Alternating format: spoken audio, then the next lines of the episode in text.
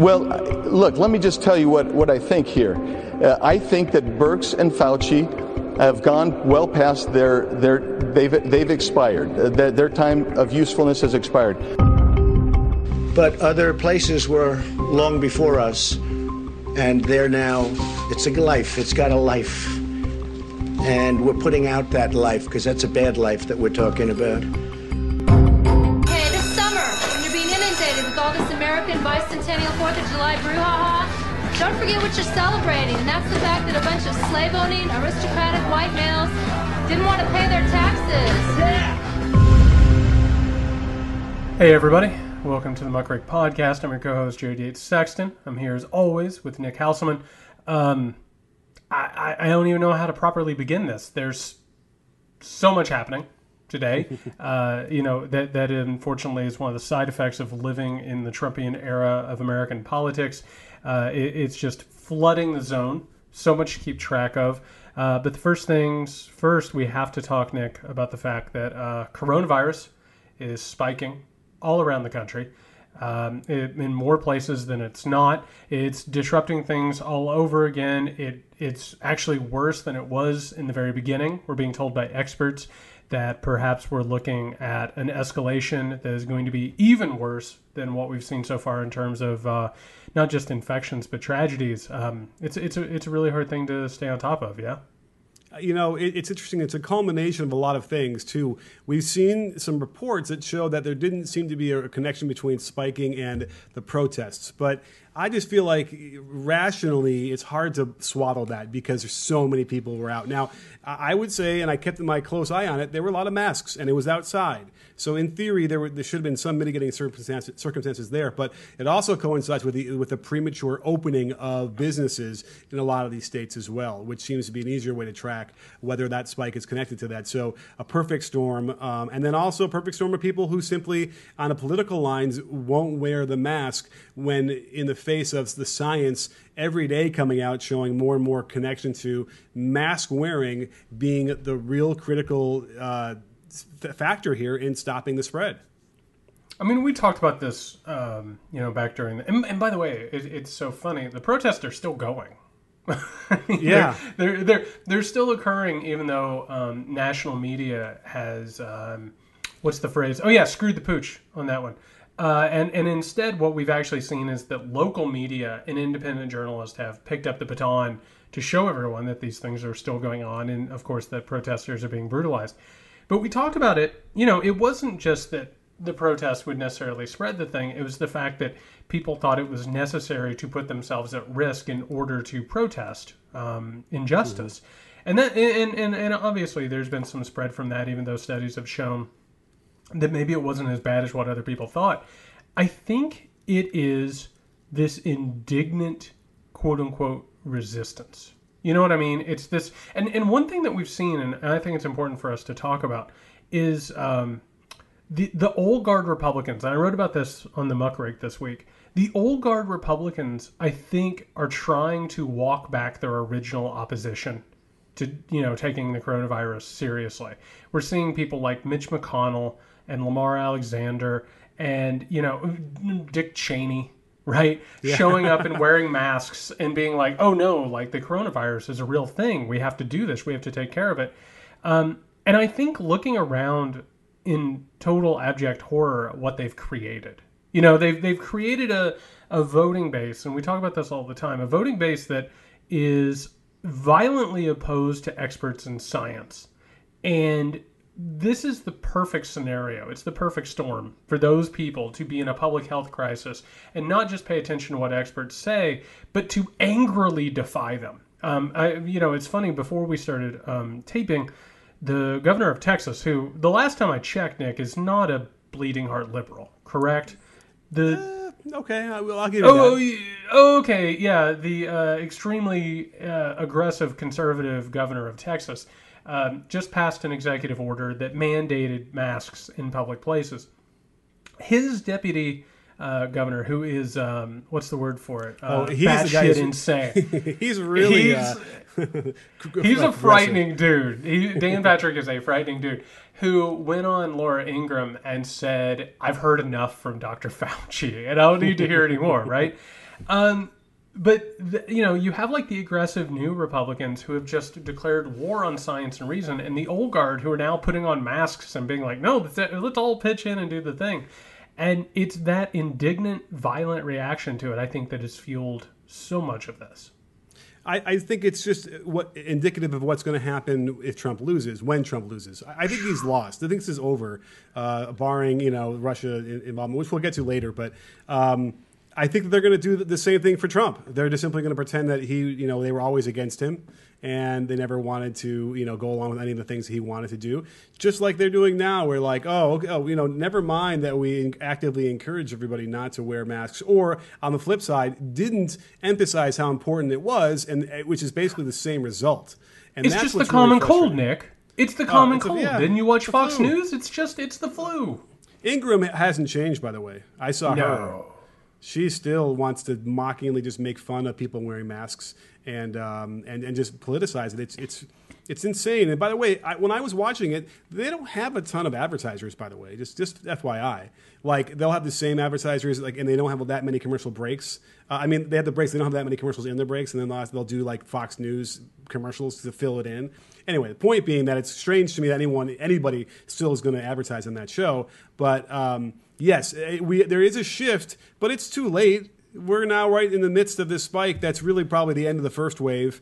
Uh, anything that you thought was going to happen that you could plan in August, September, October is now canceled without question, and that will bring us through the end of the year anyway, because there's probably going to be a resurgence due to the, the cyclical nature of this thing anyway. Well, I'll, I'll, I'll start here. Um, I'm really glad that you brought up Ingraham and their advertisers. Um, have you have you watched um, Tucker Carlson recently? Have you caught um, any of Tucker Carlson? I haven't, believe it or not. Okay, so for our listeners, um, for anybody who has seen the movie Network, and the character of Howard Beale, who loses his mind and starts believing that he is receiving messages from God, Tucker Carlson is in receiving messages from God mode right now. Like it is just unbridled, paranoid, violent white nationalism. It is just turned into really one of the most insane hours of TV that you can watch every night on American television.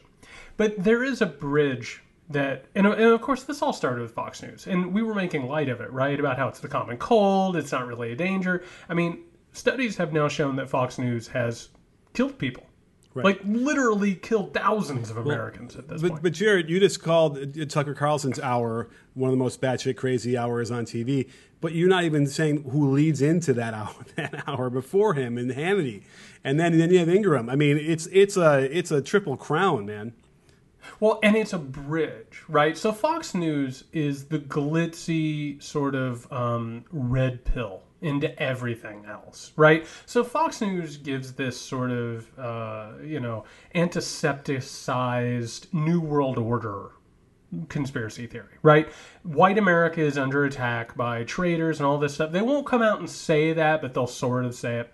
The next thing that you know, so if you tell all these Americans who listen to you that the pandemic isn't real, well, the next question that people ask is, well, if it's not real, why are Democrats and everyone else worried about it, right? And then all of a sudden, there it, gives room for an answer, which is what Fox News never gives, right? The only thing Fox News ever gives towards an answer is go out and vote for a Republican in the next election, right? But the answer to all those questions is always filled by extremist. So it's filled by pandemic, right? It's filled by white supremacists. And I've been keeping an eye on the white supremacy beat. Uh, and, and let me tell you something the radicalization right now is off the charts.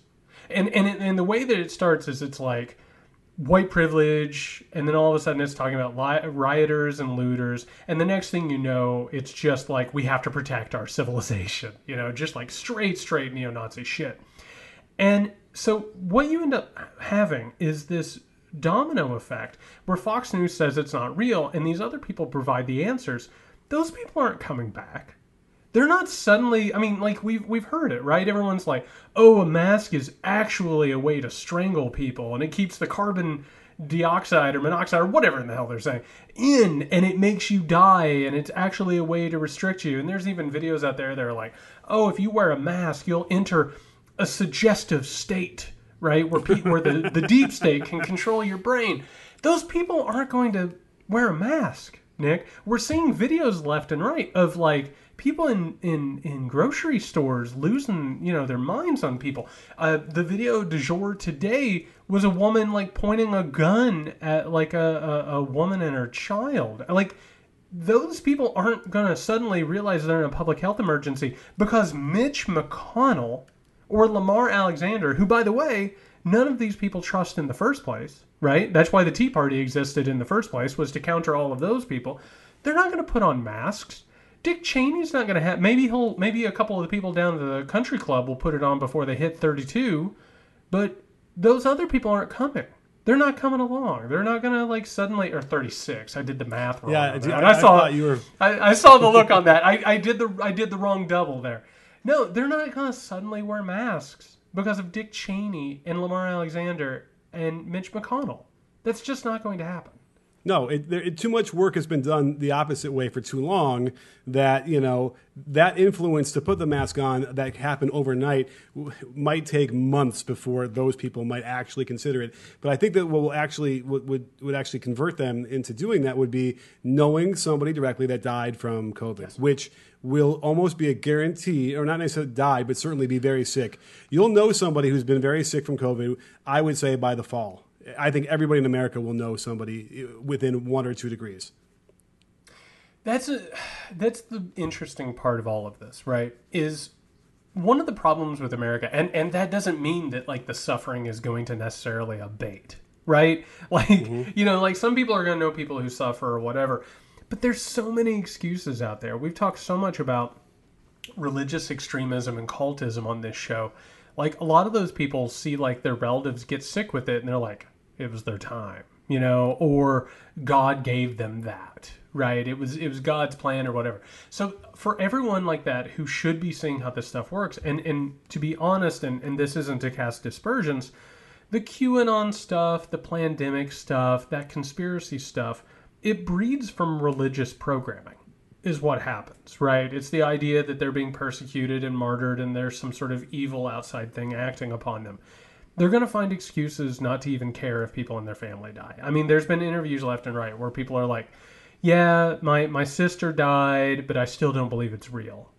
Right? Or or yeah, which is so sad but true. And meanwhile, I mean, I, I, I guess at the heart of this thing, Nick, I'm so frustrated about it. And I'm sure that you are. And I'm sure the people who are listening at home are. I just saw a poll before we got on here. I want to say it's like 75% of Americans feel like this thing is heading in a worse direction and there's no hope in sight. The FDA said today that there's no chance of a vaccine until at least the end of the year, if not the beginning of next year. And that is like hustling, right?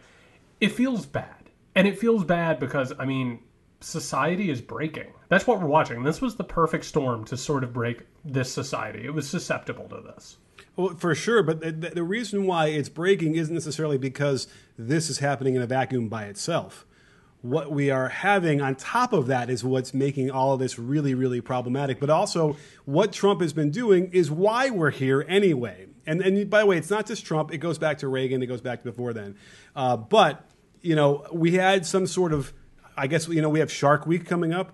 We had some sort of white white supremacy week this week is what we had, right? Trump decided to launch. You know, he infrastructure week. That's the esther. That's like that's old news. We're now doing white supremacy week, and it started with him tweeting out this video. Uh, Did we talk about the video of these old folks Wait, on golf hold on. carts? We can't. We can't move past this so fast. Is Shark Week actually coming up? Yes. Well, they didn't call Wait, it Shark Week. just- I saw the just- commercial. Wait, okay. I was gonna say I, I I already know a lot about you from this podcast. I just didn't know that maybe your brain was just like, oh, two more weeks, two more weeks until Shark, Week. I didn't Dude, know if that I was saw, just like. I saw a video of a condor flying around with a shark in its talons, hundred feet over the water. It was amazing. I've never seen anything like that. I know. almost felt bad I for the know. shark, by the way. I almost felt bad. The shark started to thrash around, and I felt bad. I don't, I don't, I don't know if I can do the rest of this podcast after you bring it up Shark Week. I used to listen. We gotta find levity where we can find it because we're getting ready to talk about neo-Nazi bullshit. So we gotta find it. Man, I remember watching that as a kid, and that was just like, That was grade A entertainment back in the day, Shark Week. But I did not. I, I don't have a developed circadian rhythm for when Shark Week's coming up. So I just thought for a second that maybe this was like an integral part of your life, Yeah, and I, it know, really made me no. happy. Um, Shark Week 2020, you know, it's coming up. Oh, it's actually in August apparently, but hey, it's coming up. I can't wait any any longer for it. But um, anyway, the it's, point it's like being, the kid waking up early on yeah. Christmas. There's a But Christmas the funnier. No, part, it's July. or, you know, the better line, you know, because it's White Supremacy Week. Did we talk about old people like in that movie? Um, No. What's this? What's the sci-fi movie? Um, WALL-E, Cocoon? where they're so fat and out of shape that they can't even walk anymore. So they're in their little, their little mo- Oh, the villages, the poor villages, is Yes. what we're talking about here. Do, I will give the benefit of the doubt to that old guy who was yelling white power as if he was just like, you know, uh, yeah, white power, yeah, that's what we all say, right? All Trump people. But it it doesn't matter because if you share that in that context as the president of the fucking United States, then you are uh, advocating for that. okay, so we're. All right. no Shark Week. Shark Week. It's just it's just like I, I in my mind's eye I can just see the fawns on the skis. You know, and it's like muck, muckrake podcast enthusiasts are just going to be like they, they couldn't recover. There was no way to recover from Shark Week. It was just done. No, uh, so uh, a couple things for what you're talking about there. I assume everybody has heard about this at this point. Trump, you know, shared a video uh, from the Villages, which is uh, this giant. I want to say it's like three counties large. Like it's it's this it's this intentional retirement community where like great. where they've done all these like uh, profiles of and they keep finding that like they keep finding like these retired older white people who are like we just want an america like the 1950s and it's like oh what happened after the 1950s right oh yeah that's right the whole civil rights thing and Whoa, whoa! so you first- could say what happened during the '50s if you want to. that's that's exactly right so By the way, let me just throw this in there. I think the last time America was great, like for a minute when we got into World War II. I feel like that was the one minor time where we really were great. Other than that, I think eh. I, I, I think I think Asian Americans might disagree with that, but I I, I hear you. that's true, too. I there there are problems right before World War II, during World War II. I mean, we're going to talk hopefully a little bit about Independence Day before we sign off. Like it's hard to say that anything is ever great. You know what I mean? Like like infallible or great or perfect. I it's it's a mindset that has no relationship to reality. But so the, you know, Trump retweets this video and like this guy in a golf cart just starts saying white power, which is disgusting on its face. Anybody who would just say that is just repugnant. I actually I I, I- drew a little bit of uh, a little bit of friendly fire this week because here's here's the truth. And by the way, Nick, you you've known me for a couple years now, right? We've been doing this podcast. We've been talking politics. Um, am I am I a Trump apologist? no. Okay. Am, am I am I a vocal vocal critic of Donald Trump? Yes. Okay. I I I do buy the explanation that he didn't hear it. I really Oh. do. I do. Okay. I because here's the thing. Okay, so this actually we're we're we were going to talk about not just this, but we're going to talk about some other stuff that's going on in his campaign. There was a tweet. There's been a shirt. I mean, it is just like uh, white supremacy, neo-Nazi rollout week, right? Uh, Do, do I think that Donald Trump literally reads and listens to everything that he retweets? No. I think his brain is so addled and messed up that he sees it's like, oh, they like Trump. Sure, I'll give that a retweet. The next thing you know, it's like, oh, that was a mass murder. Oh, well, we probably need to take that off, right? So there's a part of me that believes that maybe, even if he had the volume up, maybe he didn't understand it because his brain is scrambled. Yeah, it, they only said it three times in the video. But I I know. I know, but that Five times me- okay, but three no. no, the fourth time would have been the charm, right? I I kind of feel like this is a situation. I actually think it's very indicative of Trumpism, which is I don't think Donald Trump thinks he's a racist. I think Donald Trump really believes that he is a big-hearted, genuinely good person, but he's a realist, right? He sees things the way that they really are. But in fact, he is just like one of the most strident white supremacist in America today, which I actually think I think if you track down the white power villages guy, he would tell you the same thing. I'm not racist. I just believe that whites should be proud or whatever. And it's just like, no, you just you just shouted a neo-Nazi slogan. You are a white supremacist. I'm sorry. So yeah, I, I drew some friendly fire for saying that. But that being said, I mean the brain the, the man's brain is is is like a wet Nerf mm-hmm. football. Well, here's the thing: that they give th- this gives him an opportunity to then denounce that, and he won't do it. And that's the thing. And I, I predicted right away. Oh, he's going to delete the tweet, and then that's going to be his denouncing of it. And Well, that is hold on. Did re- you hear? Did you hear their official explanation where they were like, "Well, we would have deleted it quickly, but he was out on the golf course and we couldn't get a hold of him." Did you hear that? Oh yeah, because you know you can't disturb a president of the United States when he's The playing golf. The president of the United States of America, the only person with the capability of launching nuclear weapons or a counterstrike against a nuclear attack, they couldn't get a hold of him. Nick, I, I don't know about you. I'm sleeping great. I'm sleeping great lately. With, You know with what? Like that, that. maybe that isn't a bad thing. Let's let's let him be out of the loop for a while. Seriously, right? I, I wish he'd play golf the rest of the rest of his term. Wouldn't that be great? It'd be great. It'd Just be great. play golf the whole every day, all day. Let him That'd do be it. fine with I'm. I'm sure he'd be happy with that. He'd be happy with that. He doesn't like this job. He hates this job. Yeah. I mean, what is he? He has one thing he does every day. He's lucky if his schedule has one thing. I love how they tweet out the uh, the presidential schedule, and they like to preface it by saying, "Not everything is on the schedule when it's released, but it is." That's the only thing he does all day. It's frightening. It really is frightening uh, when you consider what he's supposed to be doing and what the traditional role of the president would be, and that you still have people who want to support him. But um, we, I mean, he was busy tweeting out uh, wanted posters of black people that he was thinking, uh, I guess, we're pulling down some statues, and like, and the punitive uh, um, punishment he wants to hand out to people for desecrating statues is just it, it- this is worse than you know having like a, a, uh some weed and going to prison for 40 years. I mean he wants to give them 10 15 20 years for doing this kind of stuff. Uh, again he doesn't really mean it right? He's just saying shit because he wants to appeal to certain people and sound tough right they're never going to do that but who knows at this point I, i'm willing to believe whatever he says Well, and that is the side effect of Trumpism, right? Like he can say, like, he can say enemy of the people. He can say that Antifa are terrorist. He can say that Barack Obama committed treason, right? And whether or not, like in his diseased, addled mind, whether or not he actually believes it, and I think he probably does. I think he's a really messed up dude. I really do. You know, whether or not the government will act on that is one thing, but there is a whole really unwell group of people supporting him who believe that they're in an invisible war. They do. They they believe that they are soldiers in an invisible war and they're being told by their leader who the enemies are. So if you just start outing and doxing a bunch of people at protests, right? Like you're putting not just them in danger, but anyone who might look like them. You know what I mean? Because a lot of the my God, I can't believe we're talking about this. I can't believe that this is a thing.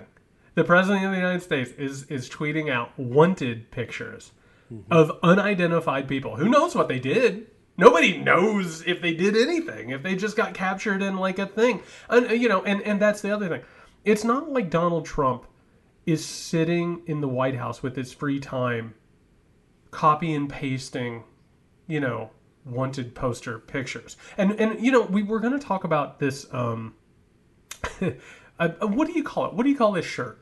It's um, it, it it's The it- it's Eagle. a Nazi shirt. It's the Iron Eagle of the Third Reich, but it's made a Trump 2020 shirt that says America First, which was a fascistic movement in America, right? So, I and, and I don't think Donald Trump. I, I I think if you said, "Hey, Donald Trump, what does America First mean to you?" He would say, "Oh, it means jobs." And it's like, "No, what do you think about the American First Committee with Charles Lindbergh and the you know the neo or the Nazi sympathizers?" And he'd be like, "No jobs." You know, I I, I don't I don't think that he made that shirt, but he's surrounded by people who know this stuff, right? I mean, Stephen Miller is is up up to his ugly eyeballs in this stuff. He knows what this is. And, and just so you, in case it's hard to picture, I mean, the eagle itself is very similar to what you'd see on the Nazi propaganda. Those huge, uh, they had these huge banners behind Hitler. And the key here is that the shoulders of the eagle kind of come up near the head and then go, and then the, the wings kind of go straight out away from them versus a normal where the wings are outstretched and it's like, you know, majestic, like what we normally see for America. And I remember somebody on Twitter was trying to say, well, I was in the Marines, we use eagles for everything like that. And, and there's an expert saying, oh, yeah, here's your Marine eagle, which is how I described it with like more majestic. And here is what they use, and here's what the Nazis use. And it's pretty clear. And then uh, even down to the talons holding a circular uh, insignia, which they put the, our flag in there on this one versus the the, the uh, swastika inside the German version. Um, it's it's right. I, I agree with you that Trump never saw the design. He didn't see the design. It's going out there by other people, right? I, I don't think Trump will care either way, but I don't think he obviously is involved in that kind of level of stuff. So somebody um, somebody sent me the shirt picture I want to say it was like three or four or five days ago, right? I, I and they sent it to me and they were like, "We talk about this, get the word out about this," and I didn't want. I I, I take my responsibility seriously, right? Like I'm, I'm a journalist. I report about this stuff. I don't want to just like cock off and do whatever. I started doing research on it, and the only thing that you can find is like some turn of the century American Eagle, like war bond stuff. That's it, right? But it looks so much like the neo-Nazi or neo-Nazi. I keep saying neo-Nazi because I just want to pretend Yeah. like it's not the same. It's Nazi iconography, and and and here's the thing. So like. Let's say, for instance, let's give them the benefit of the doubt. Let's say that they did not intend to signal white supremacist. And actually, I think they did because the answer to what I'm getting ready to lay out is is is what I'm talking about. So you get in a room with these design people, right? And and and they're not they're not dumb. You bring them this eagle and like you said the circular logo which used to be the swastika. Nobody in the room says, "Hey, quick little thing. Do you think that people might think that this is a Nazi eagle?"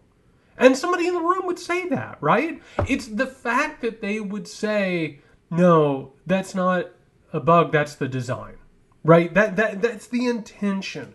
It's supposed to talk about a fascistic history in America, and that's what it ev- evokes on purpose. It totally does. Right. And that's why, see, I think the thing about government that used to give me solace was that I always felt like when Clinton was in power, it always felt like, you know, it just feels like there are people much smarter than me in charge of a lot of really important decisions. And so I felt comfortable with that, knowing that okay, there are people who are very smart, they're you know the best of the brightest um, in a good way. Uh, but that's the the flip side here. We don't have any of those kind of people in our government now. So there isn't going to be anybody who has any historical context. I mean, Stephen Miller probably is the one guy. I'm not sure. I don't think he's dealing with T-shirt design either.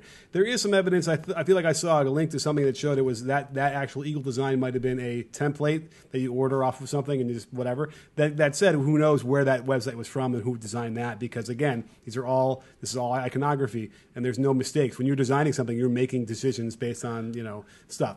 But I, but It's a bottom- bottom line presidential is- campaign. yeah, and, and they should be aware of these things, but I, I certainly think there's a possibility that, like, yeah, nobody involved with any of these things, these things had any clue, not not even a clue, and then it's out there, and then they, they look they look foolish for it, but I, I don't know. It's that I would give a thirty percent chance that that's what happened. Well, and and that's generous. But by the way, is, really- is it still being sold? I believe so. Yeah. Yeah, so that's the other thing. But but here's the and I think this is the larger thing. Like we can talk about them being morons, which I think is is fair. I mean, uh, this campaign has just been terrible. But there has been a really consistent, obviously concerted effort for Trump, his social media, his family social media, his campaign social media, they highlight extremists. It happens all the time. They highlight QAnon accounts. They've, I mean, you know, the the the infamous Hillary Clinton sheriff star, which was the Star of David. You know, tons of anti-Semitic memes, all that stuff. Then there was a tweet the other day, and this wasn't written by Donald Trump. And I'm going to read it for people real fast. And and for anyone who isn't familiar with this, I assume you might hear this and it might just make your stomach hurt a little bit and you might not know why. So here is here is a tweet from the President of the United States. This was on June 30th. This is a battle to save the heritage, history, and greatness of our country. Now, that right there is a problem, okay? And the reason it's a problem, and it wasn't written by him, and it sounds it sounds gross, but it's meant to sound innocuous. This is obvious. It's 14 words, by the way. And for anyone who isn't Oh, familiar, God. Let's do it. the 14 words, which are the slogan of white supremacists, organized white supremacists, not just people who walk around thinking this. We're talking about neo Nazis, we're talking about white supremacists who are parts of groups.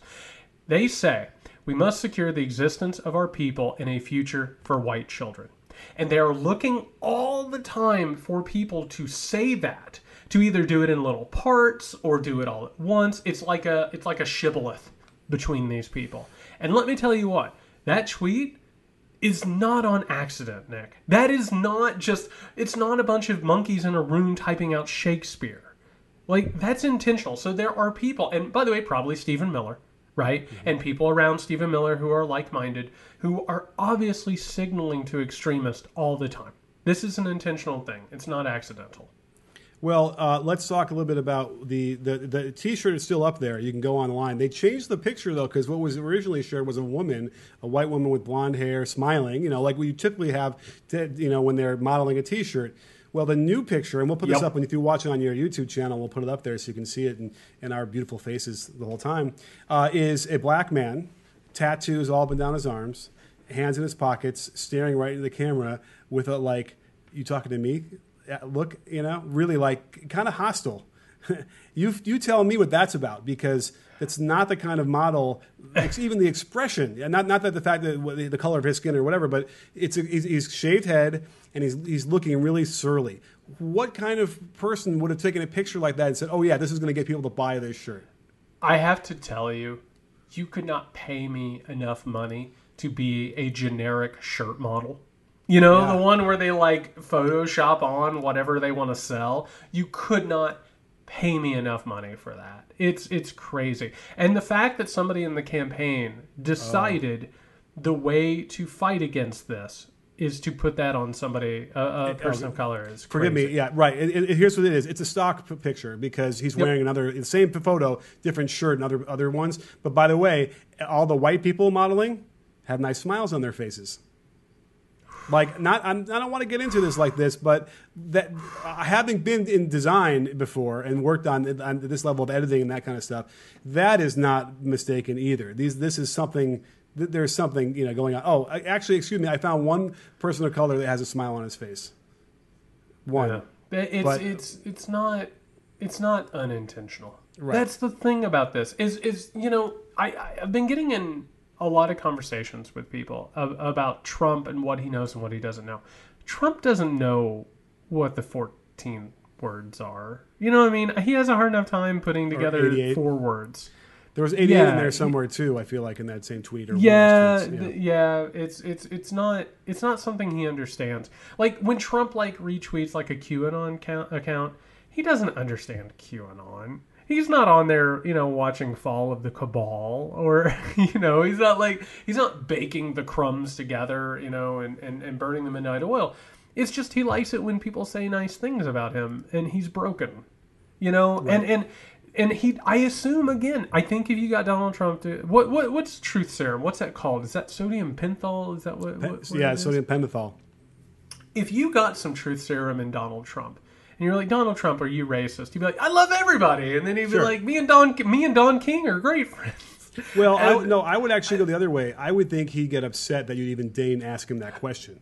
Exactly, and that's the and and I think that's one of the things that Americans unfortunately don't understand, which is that racists who believe that they're not racist are just as dangerous as avowed racist. Right? Because that, that's one of our main problems. Like, you find people left and right who are like defending the Confederacy and they're like, oh, it's history, not hate. And it's like, no, you're in complete denial about what you're doing right now. And I and I know some people understand it and some people will tell you that they're racist, but there's just tons who are delusional about it. And I think he's one of them. I think it's also the notion of self reflection or the inability to have any of Yep. that. And I don't know if it was taught to us at a certain level, and we lost that as we being people were raised. If it's if it's geographical, where certain areas of the country simply lack that ability, I don't know if that's the case because I know plenty of people who live in LA who don't have self reflection either. Uh, it could very well just be whatever version of the spectrum you're on, uh, personality wise. You just simply don't have the ability to do that. But that's a big one because what what does that deal with? That deals with the ability to look at like, okay, am I right about this? Can I have a conversation with myself and figure, you know what, maybe there's a better answer to this or a different way we should go about it. Uh, and that also directly influences this notion of how are you going to dare tell me to wear a mask? How are you going to dare tell me to stay in my house? You know, they're all sort of fact ver- ver- versions of that di- the Venn diagram there and, and of the personality traits um, that lend itself uh, to these kind of situations. It's really interesting. I would make the argument that what you just described is one of the defining traits of America. I think that I think that this country is built on the concept of inherent greatness that supersedes flaws. Right? Like yes, I may be a flawed person, but I'll tell you the good parts of me are so much greater than that that I need to go ahead. And I would make the argument, and, and we were going to talk a little bit about the 4th of July today and, and the independence of the country. I would say that's the defining characteristic of our founding fathers. I think that you know I, I, I did a lot of research on the on the book American Rule, and I've been doing a lot of research on the Enlightenment in this period of revolution against like kings and monarchs and all of this. I really think that they were like, this is the movement that is right. But meanwhile, it was the self reflection that you're talking about that was missing, which is talking about liberty and freedom while owning hundreds of human beings. You know what I mean? And like mm-hmm. Breeding them and and tearing them apart and selling them to other people and you know uh, uh, uh, punishing them with corporal punishment. I think that is the inherent paradox at the heart of America that we have not reckoned with. And unfortunately, we're just now, I think, as a country, starting to really sort of wrap our minds around. I agree. I think that um, I mean we've always had people who could do this. Um, and who could break out of the, the mind, the, the molding of what you're, you want to, to believe and what you've been taught to believe. But um, I think we need to do, to do this all over again. I feel like there was a moment there out of the 50s, or out of, sorry, out of the 60s and the early 70s, uh, where you know, you, the, the argument would be the kids were indoctrinated into a lot of things like uh, environmentalism, um, treating your fellow man kindly, uh, being fair, all these things. Uh, you know, even racial equality. Those things were. I think there was a moment there for a, a mini generation, and I think we've lost that. Uh, and I think that the people older than that, um, you know, if you're older than 55, 60, you know, they got they got more ensconced in those views, and uh, it's really it's it's just really troubling because it's holding us back. Right, we're, we're, that's what's going on in this country. Is we're being held back. We've, we've had this notion of progressive progressivism for you know going in different directions over the course of the last several decades, and we've been getting somewhere. But um, this is the opportunity now where if we don't do anything about it with Trump, I, I, we've been talking about this for the last you know several months. This is where we're going to go. We could easily slide right back to where we started from. Yeah, you know, I I spent a lot of time talking about sort of the religious myth of America. You know, it's sort of like a nationalistic religious mm-hmm. ideology, and and you know, so we're we're uh, uh, when you hear this, it'll be a day away from the Fourth of July, which I've I've always loved. I come from like this small town that just like loved the Fourth of July. I mean, we had like the biggest parade in the state. T- small, small town, giant parade and festival and all that stuff. You know, hot dogs, uh, fireworks, the whole the whole nine yards. And it, it's now this day because that that in itself was a religious festival. I, I, want people to think about that. You know what I mean? Where you're talking about like the founders as if they were like a, a group of holy people, like apostles, you know, bringing in the Holy Spirit. The truth is that we are currently still in the shadow of Reaganism. And Reaganism was a revival of the American religious mythology. right? We we we all got taught under this uh, indoctrinating system that we didn't really get taught how the country was founded. We didn't really get taught about the, the country's problems. It was all glorified, and it was a story that was about how America was exceptional and almost perfect, right? And you would always say, well, there was slavery, but the Civil War took care of it, and Lincoln died for our sins, and now we're washed in the blood of Lincoln, you know? It's not true. And we're just a country and we've had some really great things that have happened in this country. And and you know you can't look at this country and be realistic about it without looking at the faults and understanding where we've went wrong. But reaganism told us not to do that. And we're currently climbing out from the rubble of that unfortunately. Well the indoctrination that you mentioned also really stressed the separation of church and state. That was a really big one. Anybody will remember that from their social studies classes from when they were a kid. But the question I'm curious about is in your research and about how the Constitution was founded and the, and the country was born, uh, I wonder if that really was a thing that the, the, founding fathers really held dear was to make sure because if that's the case, they're rolling in the graves now because you're seeing these prayer breakfasts breakfasts in the White House with the president. All these things that they would have, what we learned at least when on my era was never would have been permitted. So there was an awakening in America that led up to the revolution. Actually, and and one of the things that the founders and the revolutionaries did was they used that enthusiasm, like that that newborn, revitalized Christianity. They used it to inspire the idea that the revolution was like, you know, sent from God and they were doing godly business. But by the time that they ended up actually putting together a government, and the Constitution the Constitution is completely separate from the Declaration of Independence, which is something to remember on July 4th. Um, actually, Jefferson's first draft of the Constitution tried to get rid of slavery as an institution. Congress denied it because you know the South wasn't going to go along with it, and then we end up a few years later having the Constitution. Eventually, Madison and all these other people, they they were happy using religion as a means of explaining how the country came together, right, and its purpose. But they were also members of the Enlightenment. They believed in reason and they wanted to create a secular machine that they alone, as rich, white, landholding, slaveholding men, could control people below them. So actually, religion kind of was a problem for them because if if you had too much religion or if you had prophets out there, the religion would combat their authority, right? So they wanted it to be a secular institution for for a reason. And also, you know, they had a bunch of bad memories about how England, I mean, if you've ever looked at England's history, it's an oppressive religious state at that point.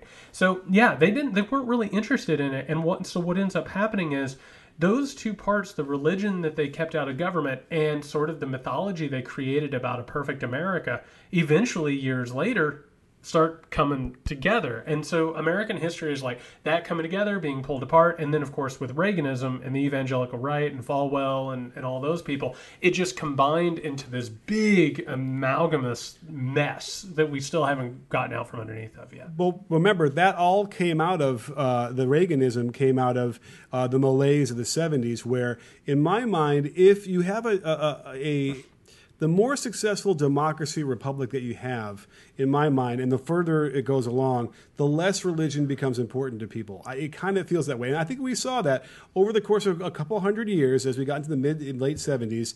Uh, you know, the, the, the, attendance in churches and synagogues were going way down, and they were having trouble keeping the, these things up.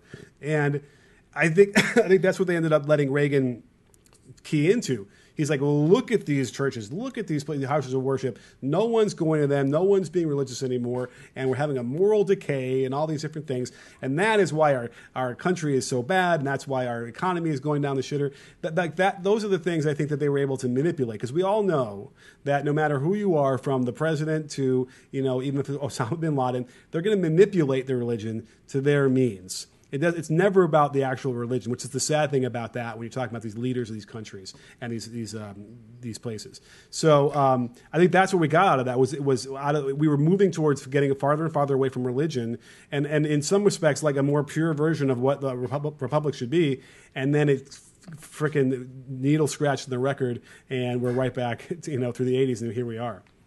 There's a really interesting thing, and and again, I can only speak to Christianity as someone who grew up in the church and, and in the, the teachings. There's a really interesting, dangerous feature in Christianity. It is a religion born out of martyrdom and out of persecution right? The idea that the state will go against them and the idea that they're going to be eradicated. So you're exactly right. When attendance went down, it's like, oh, the world is insane and it's going to be, you know, taken over by the devil and we're all going to be persecuted and martyred.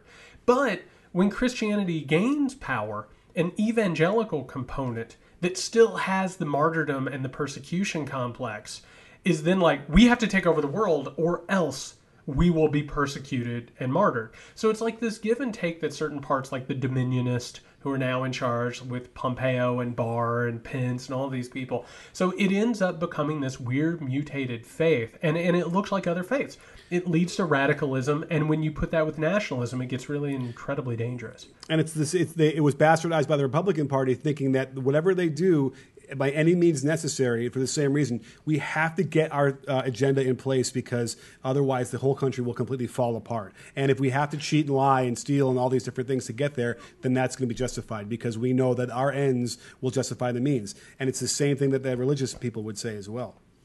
And I'm going to throw this out there because it is it is a uh, holiday weekend, and if our listeners are anything like Nick and I, then you are interested in spending a holiday weekend around patriotism, discovering why this country is in such an existential crisis. So, a recommendation if anyone wants to see the ideology behind this and why what you just said is exactly right. The idea that America was in a quote unquote moral decay or that liberal ideology was going to literally destroy the world go online. It's all free on YouTube. Go and watch Francis Schaeffer's How Then Should We Live, which is a documentary that influenced, starting in the 1970s, it influenced every evangelical, like radicalized church in America that said the only way to preserve society, and by society, we're talking about white Western civilization, right? The only way that we can preserve it is by creating a theocratic state which is a state in which the church makes all laws and governs in totality. And this is actually what people in power believe right now. So if you get a chance this weekend and you want to you want to dive deep deep deep into the existential dread, go and watch Francis Schaeffer's How Then Should We Live. Absolutely. No, I, it, it, would make a lot of sense. And it, all these things sort of make sense when we put those things together with the context of that. Um, and it's really, it's just frustrating only because I, I'm a little bit religious. I'm, I'm, I'm, you know, a little bit of an observant Jew, so I, I certainly do not want to, uh, you know, uh, de- de- cast any shade on people who want to dedicate their lives to religion and living a pious and righteous life. Don't want to make make any of those aspersions there. Um, I just feel like they're just manipulating this to get power and control the government in a way that certainly the founding fathers uh, never ever intended for that to happen. There's nothing wrong with a person having religion. It's when they have to use that religion in order to consolidate power and oppress other people. That's where the issue is. And that's what the problem is that we're talking about. Because these people are they're using a religion that actually was a social justice religion. I mean, if you actually look at Christianity, it's about like raising up the people in your culture and treating them better and being peaceful and being fair. And they've used it and they've perverted it for consolidating power. And it's not all Christians. It's it's this particular sect, the ones that I've called the cult of the shining city, um, that unfortunately have taken over government and have created like this total crazy messiah out of Donald Trump. But you can't talk about America and you can't be honest about America if you don't look at the problems that got us here and the problems that Donald Trump and Republicans are trying to just concrete over. You know what I mean? Just pretend like they're not there. This country did not start in a great way. The founders were not perfect. They were really, really flawed men, and the system at the time was really flawed. We have to get better, and the only way to get better is to recognize where we come from. Well, we might all have not seen the movie Dazed and Confused, but it actually is a July 4th movie because it takes place during this, the bicentennial summer of 1976. And uh, as they're being let out of the school year for the last, the last bell and they're all running out, the history teacher says, you know, and don't forget, while you're celebrating July 4th, don't forget it's really just a, a holiday about a bunch of white guys who didn't want to pay taxes. And that was that was right, and that was probably the first time I even considered that at age twenty or twenty one, whenever that came out. Uh, but that is really what we were founded on, if you think about it, and that's why we have to be aware of it, so we can then adhere or uh, aspire to something greater than that. We have to understand that so we can transcend it. Yeah, I, I, I keep saying, and, I, and again, this is something I wrote about in, in my new book, American Rule. Like, America has had some really exceptional people, but the really exceptional people in this country, they're exceptional because they were able to do what they did in a country that was flawed. You know what I mean? In mm-hmm. spite of what the country was like. And so I actually think and, and by the way, if we're giving out more recommendations, Jaws is maybe the best Fourth of July mo- movie, and also is a great allegory for the coronavirus right now. If you really want to get down to it, it's about like all of these people who are just interested in money and putting other people's safety uh, in danger for money. Um, but yeah, I, I, it's a weird thing getting ready to go in into this holiday. It's actually the first time I've observed the Fourth of July since writing my book since learning the total history of America, which feels weird. But I think it's important to think about your country and what it is and what it isn't. And I, I, I think that's what we should spend the, the holiday doing. And we certainly want people to have a great Fourth of July. Uh, be safe out there. In, in, enjoy your your way. Like I said, you know, catch catch up on some research. Look at what this country is actually about. But you know, reach out to the people you love. I, I, we, we need to keep reaching out to people. All right, we need to make sure that people feel loved and taken care of. This is important, particularly as this pandemic gets worse and worse. Um, just to let you know, we all appreciate you so much. You've been working so hard to promote this podcast, and it's so appreciated. Uh, all of the comments, the likes, the subscriptions. And just don't put mayo on your hamburgers this weekend. I'm anti mayo as well. I'm glad we have a consensus on that. I mean, I'm anti. I'm, I'm a ketchup and mustard guy, just for the record. Um, but yeah, you know, we appreciate so much all of the support. Uh, we're, we're growing by leaps and bounds, and it's because um, you have you have taken a role in this podcast, and we appreciate it so much. Every like, subscription, share on social media, word of mouth, um, it all really really helps us. So thank you so much. Until next time, please have a great Fourth of July. For Nick, you can find him at Can You Hear Me SMH. You can find me at JY Sexton. In the meantime, stay safe, everyone.